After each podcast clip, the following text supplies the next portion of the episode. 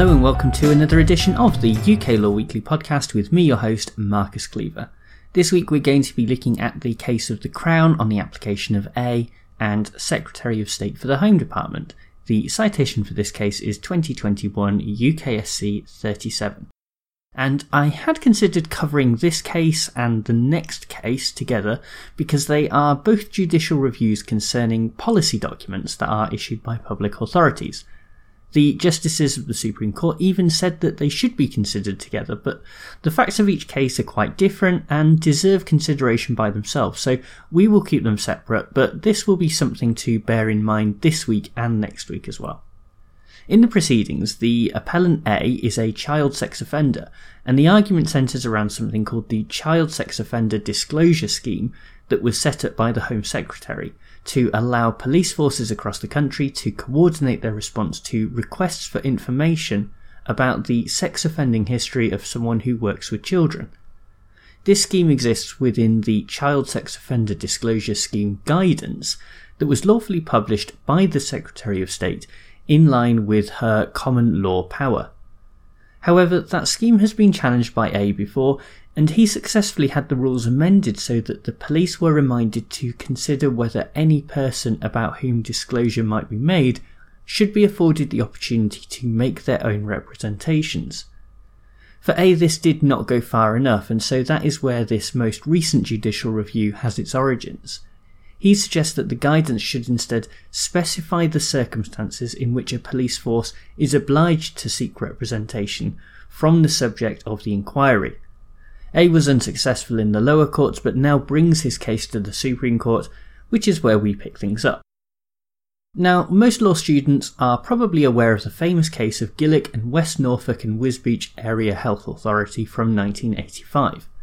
The decision is mostly used in the context of whether or not children should be allowed to consent to their own medical treatment, but here we are using that seminal case to consider whether policies issued by a public authority are lawful or not. In simple terms, a policy is unlawful if it sanctions unlawful conduct of a person to whom the guidance is directed. As such, the court has the relatively easy job of comparing what is in the guidance against what the law requires.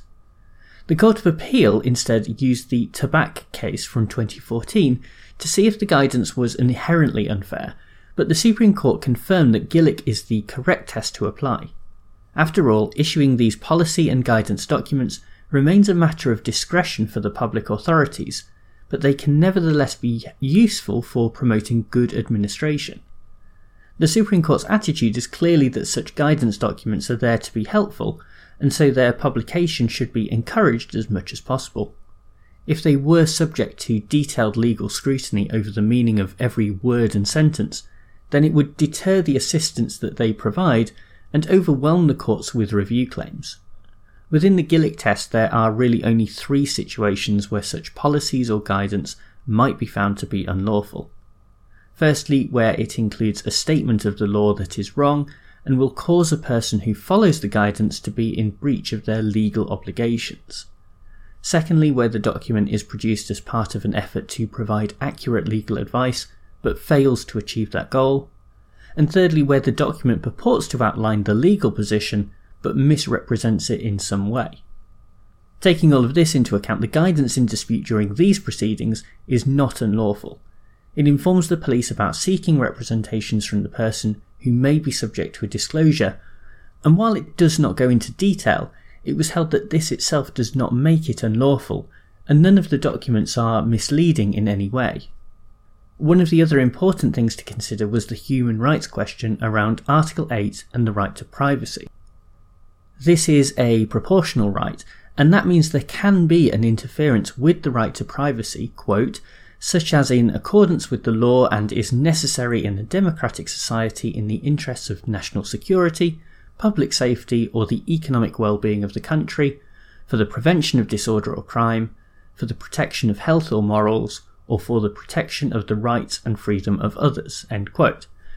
Out of those various exceptions, being in accordance with the law is probably the one that is used least often, but it is the one that applies here. In order for something to be in accordance with the law, it should have the qualities of certainty, accessibility, and predictability in application.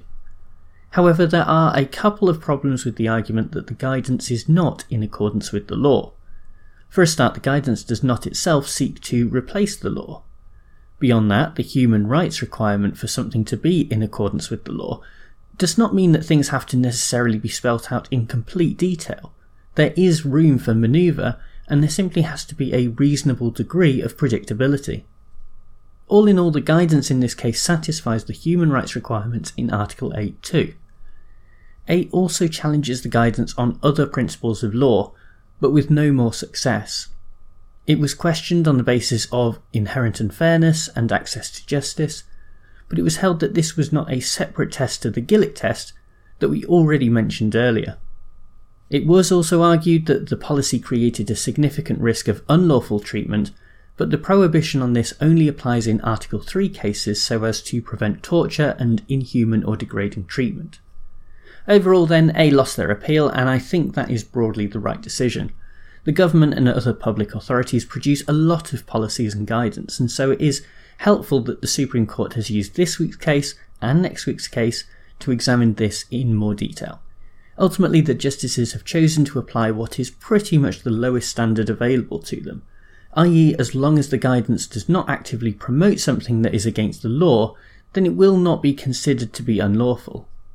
There is an argument that public authorities should be held to a higher standard than that, but I would suggest that they already are just in relation to the actual law. If a public authority breaches the legislative rules, then judicial review can and should be used to hold them to account. But guidance documents are precisely that guidance. They are helpful for public servants who are trying to do the best they can, often in difficult circumstances, and so discouraging the production and publication of this documentation would actually hinder good public administration. I hope you will join me next week when we see how this reasoning will be applied in another controversial area immigration law. Well, thank you very much for tuning into this podcast, and thanks as ever to bensound.com, who provide the theme music.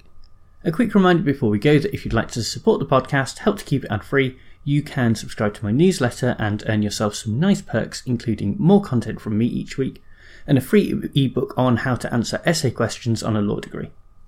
If that sounds like something you're interested in, then check out the link in the description to this podcast episode. Anyway, I'll be back with another episode next week, but for now, bye!